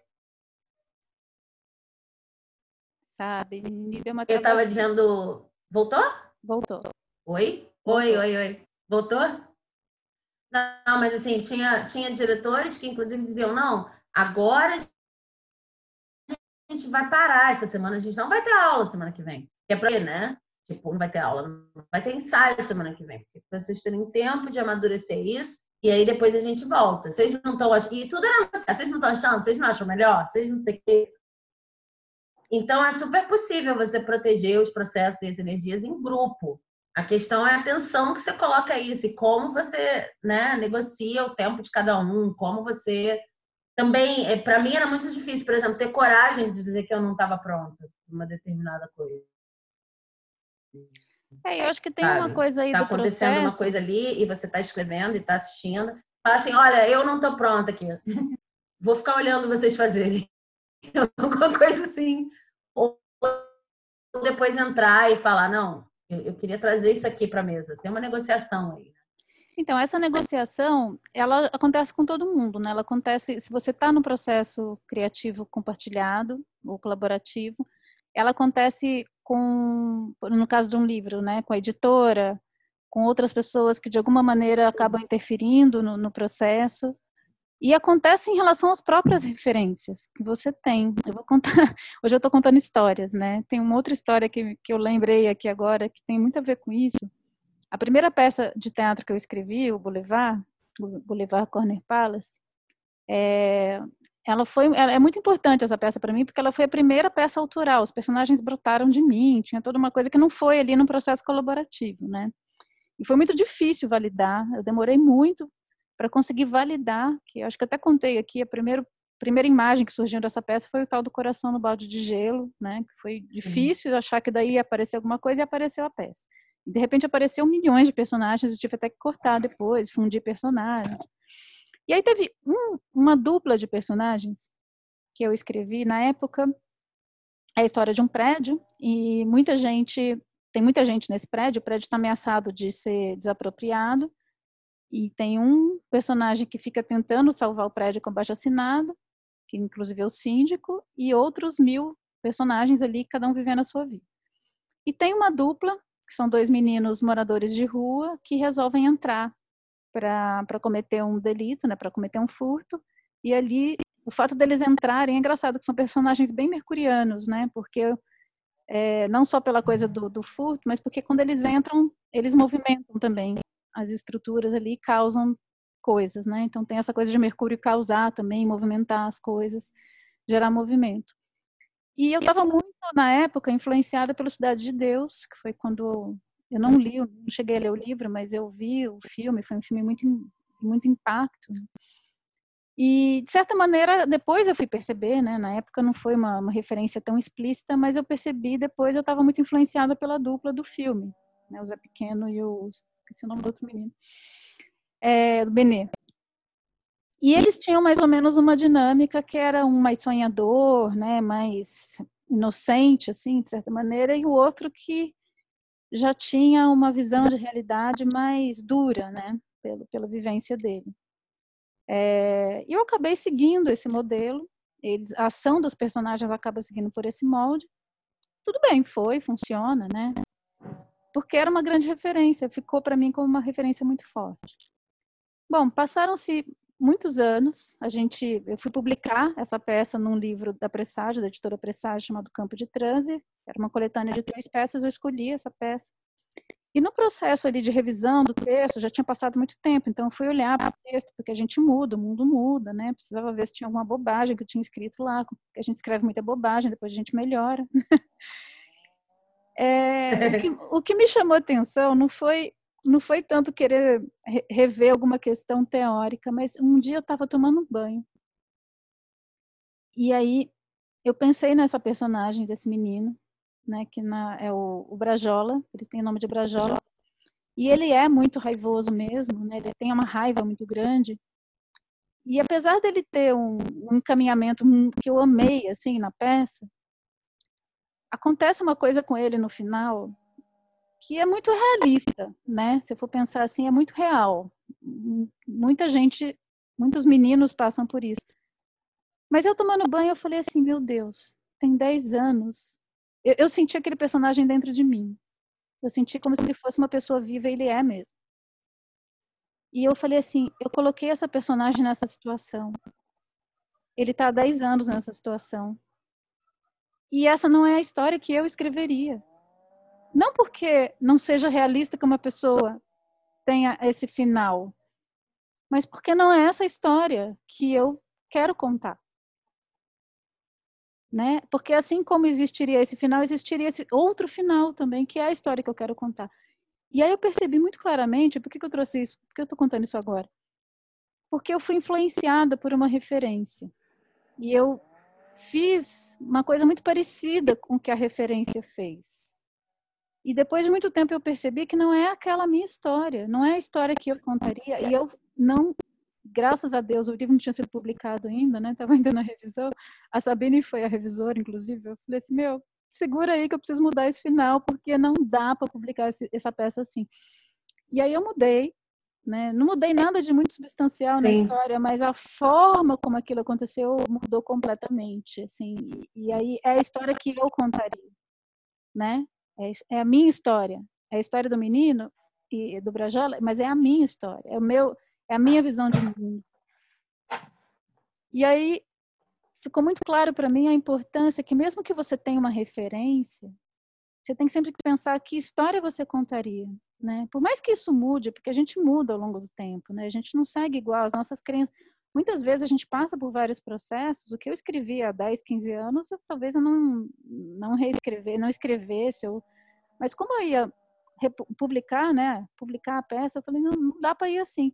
E ainda bem que eu tive essa percepção antes, né, que eu acho que se eu tivesse tido depois o livro publicado, ia doer um pouquinho, assim. É, então é interessante pensar né, que mesmo que a gente dialogue com outras referências, tem uma particular maneira de você contar uma história e de ter uma visão de mundo que é importante você saber qual é o seu lugar, né? E, por mais que isso mude, mas assim, nesse momento que você está escrevendo, qual é a sua visão de mundo, né?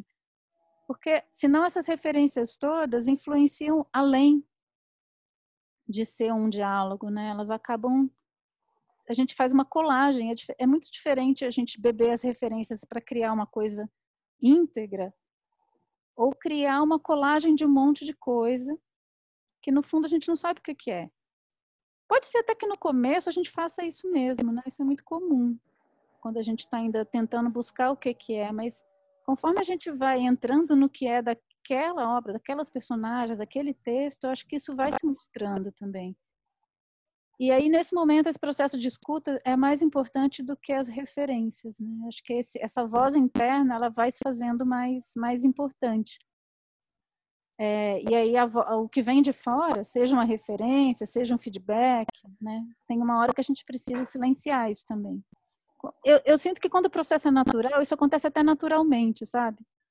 Eu, chega uma hora que eu falo assim, eu quero escutar, eu escuto, me alimento, aí chega uma hora que eu falo, não, não, agora me deixa quieto aqui, né? Quando... É uma construção de filtro, né? É uma construção de filtro, né? Mas às vezes quando você começa a, a escrever a história, comigo é muito assim, quando eu começo a escrever, não necessariamente eu tenho que filtrar, porque ainda não tem é, o que é essencial da história que é meu e que tem a ver com muitas vezes valores, trajetórias, coisas que eu visualizei para a história que aí eu fico assim, gente, não, chega uma hora em que eu sei, olha, essa personagem, ela é sobre isso. Ela sim, ela traz uma trajetória daqui até aqui. Se eu vou começar com o final, questões de estrutura, não importa muito, mas eu sei que ela precisa ser assim, que a história veio para mim assim, e que é, isso é fundamental, não pode mudar. No início, quando você está começando a, a, contar a história, é, é muito novo, né? Então não tem o peso assim de um filtro, não tem o peso é, tá bom, vou ouvir outras pessoas e vou pesquisar e vou ver outras referências, mas isso aqui não muda. Isso aqui é fundamental, isso aqui é dessa história específica, isso aqui não tem a ver com o mundo, etc. Mas à medida que o tempo vai passando, eu geralmente vou sentindo que, ah, não, peraí, agora eu entendi essa história. Tem isso também, né? De você entender como é que a história se comunica com você. Tipo, não, agora eu entendi. Agora, é, essas, são, essas são as características fundamentais de uma personagem, digamos é esse arco aqui. Então, é, eu posso ver 150 arcos diferentes daquele. Mas eu sei o que, que eu vou aproveitar e o que, que eu não vou aproveitar, com o que, que conversa, com o que, que não conversa. Porque eu já entendi como é que a personagem funciona. Para mim, é esse tempo de entendimento e de negociação dos limites, dos filtros e tal, ele varia muito de obra muito. Tem, tem histórias que eu olho e falo assim: é isso. Isso aqui é o fundamental. O resto a gente pode agregar, a gente pode tirar, etc. Mas isso aqui é fundamental. E tem outras que eu só vou entender lá no final. E aí, às vezes, eu tenho que reeditar o negócio todo, porque demorou para eu entender. Né? Mas eu, eu sinto como um filtro. Porque aí, aí sim, aí você tem gosto, você sente quase que uma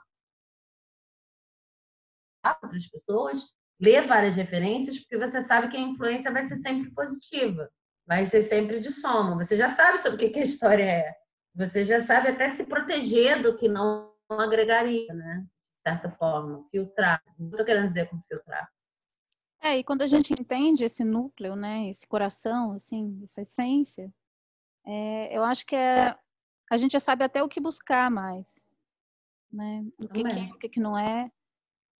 Então, eu acho importante a gente. Porque é isso que dá também essa âncora, né? Para não pegar o balão e sair voando. E aí vale tudo. Né? Ah, é. pode ser isso, mas também pode ser aquilo, mas também pode ser aquilo.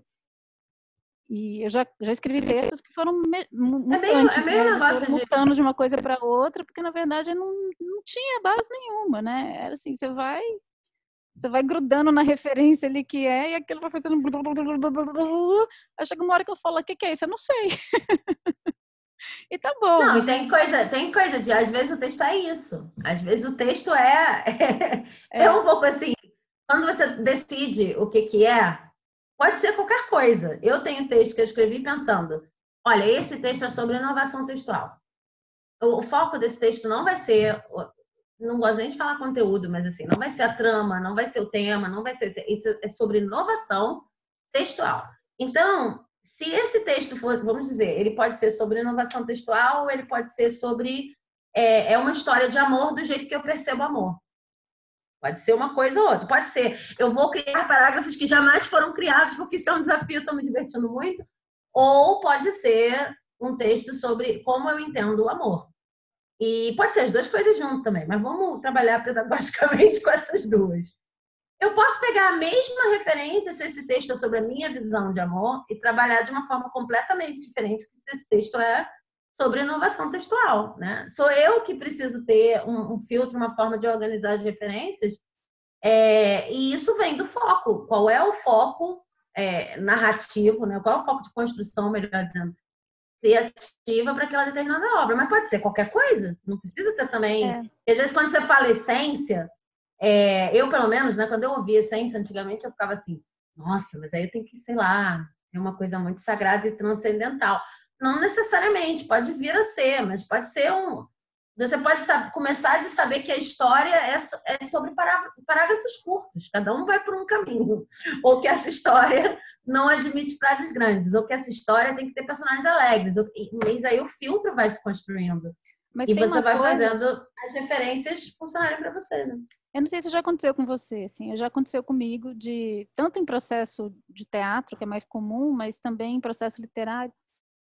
É, eu não sei se é a essência, mas tem alguma coisa ali que você reconhece uma, uma autoria, né? E chega uma hora que o grau de interferência é tão grande, seja por um, sei lá, seja pelo que for, que eu já não reconheço mais uma autoria. Sim, simplesmente eu olho para aquilo e falo, tá, então a história é essa. É engraçado, até descolo de mim, assim, sabe? Assim, ah, é essa a história. Então aí eu, eu fico olhando friamente para ela e falo assim, quais são os elementos dramatúrgicos que precisa melhorar para que essa história fique apresentável? Entendeu? É uma coisa assim, é quase como se eu estivesse vendo uma coisa que não era minha. E já aconteceu de eu fazer isso embirrada mesmo, né? Porque Em teatro. Tem que fazer, tem que terminar, vou terminar logo esse negócio. Né, porque assim, tem gente que. Aí eu não, eu não quero ficar aqui de ranço, né? Momento ranço, hashtag ranço, não contar a história general. Mas tem, tem gente que chama você para escrever, mas o que está na cabeça da pessoa, entendeu? A pessoa não quer escrever e quer que você escreva o que está na autoria dela. Sim. E eu escrevo por encomenda, né? Então, isso para mim é complicado. Assim, eu, eu não tem problema nenhum em me colocar a serviço disso. O problema é quando eu estou com uma expectativa autoral, né? A proposta que foi feita é essa e eu não consigo ser autoral porque existe um autoritarismo e às vezes não é nem sim, que eu estou numa sim. posição ali diferente, né? É simplesmente uma parceria que não acontece, assim. Às vezes é falta de escuta mesmo, simples, básica. Né? Né? Falta de espaço também, né? Isso pode acontecer, é interessante isso, isso pode acontecer por um embate mesmo de forças aí, de, de, de poder, né? Porque é um embate de poder. Isso pode acontecer mesmo no processo meu, comigo mesmo, eu sozinha, em relação às referências. Porque às vezes hum. as referências, elas têm um poder de autoridade tão grande que eu não consigo fazer valer o que eu pensei, porque a referência é grande demais. Né? Então a gente volta naquela questão.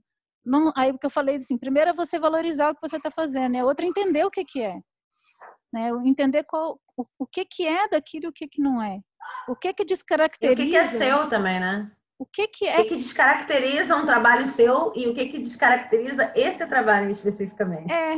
E não é meu no sentido de posse, mas no sentido daquela não. intuição original, sabe? Assim, eu, eu para mim é muito assim, assim, eu sinto que tem alguma coisa que, que ainda é muito intuitiva, que pede forma. Pode até ser que essa proposta nem venha de mim, venha de um coletivo. Ah, vamos falar sobre tal coisa. Mas ainda assim, quando alguém chega com uma proposta, ou, por exemplo, vamos falar sobre amor, vamos falar sobre questões sociais. Aquilo abre um lugar dentro de mim que gera um movimento. Tipo assim, o que é isso para mim?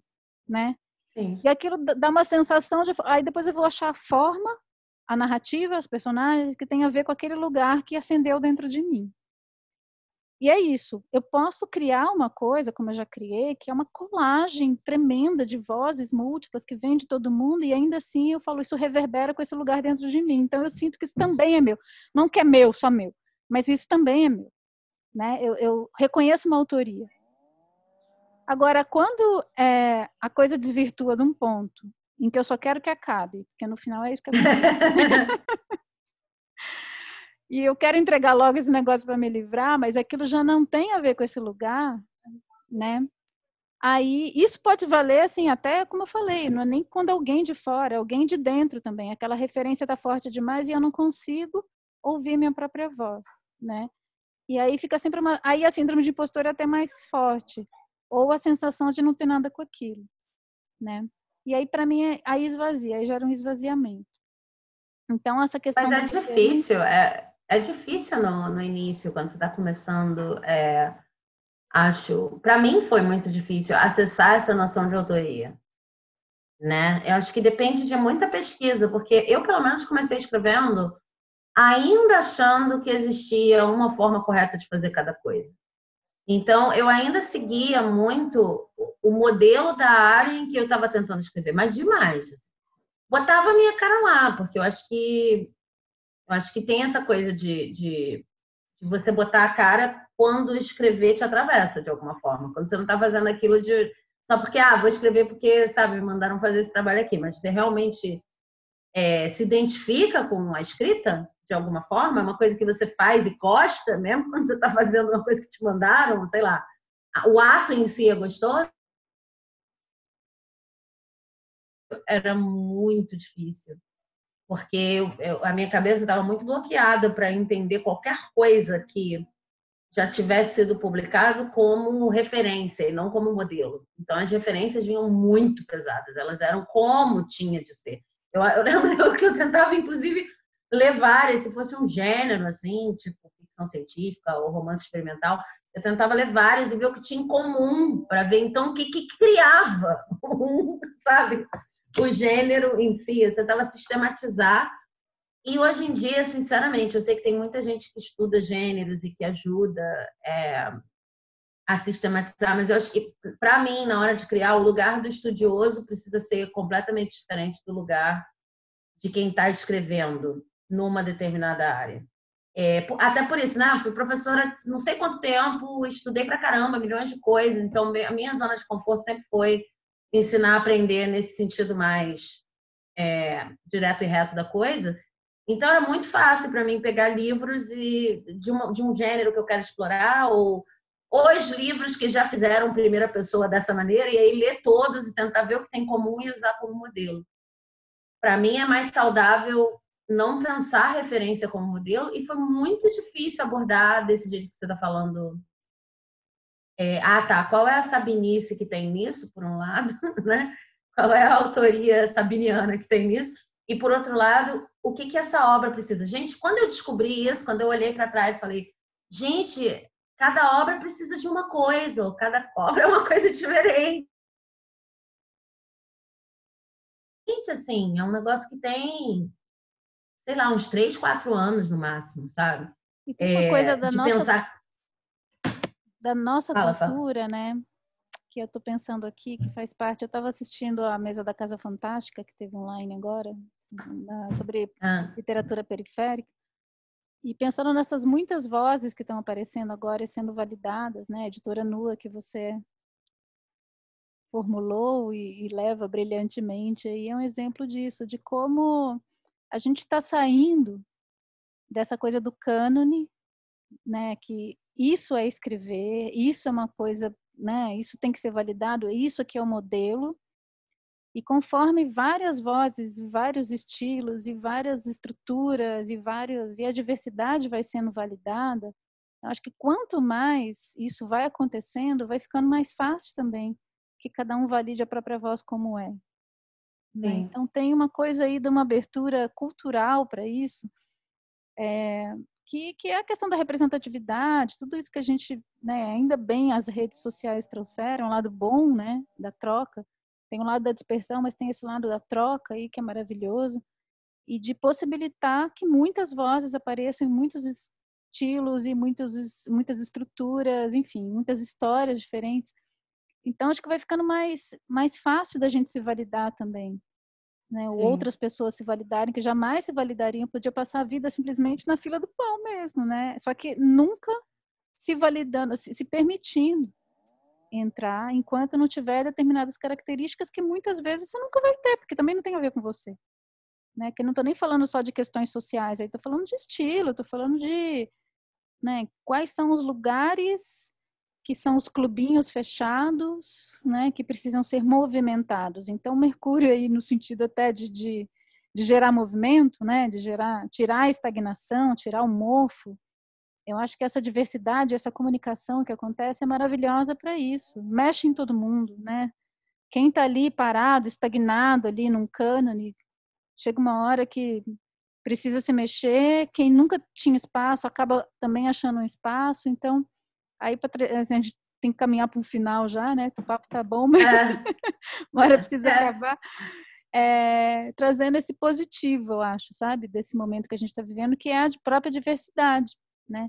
E aí eu estava lendo, eu tava lendo um texto ontem falando sobre desejo e diversidade. E é um texto espiritual, mas assim, se não quiser encarar como espiritual, acho que serve como metáfora, pelo menos, que é tipo, você faz parte de um espírito maior e desceu nesse planeta para lidar com diferenças, porque vendo as diferenças, você tem possibilidade de criar cada vez um novo desejo, ou cada vez um novo sonho, né? Você vai criando novos desejos e novos sonhos.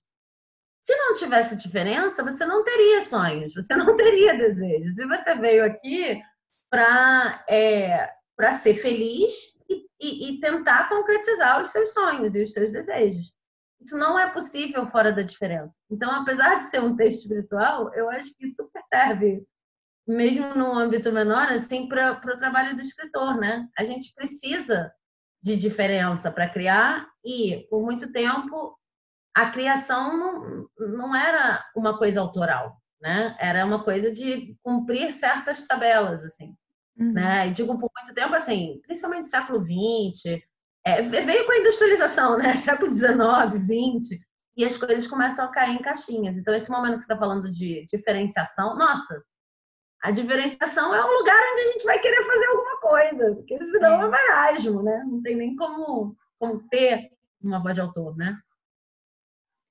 Então é isso. A gente vai. Vamos encerrar por aqui então, com esse momento. Vamos. Vamos. Olha, já tá ficando escuro. É, aqui, tá... Olha, gente, toda uma questão de direção de fotografia que a gente criou aqui para dar a passagem do tempo. Foi tudo planejado. A, a La Hitchcock. tá aqui não.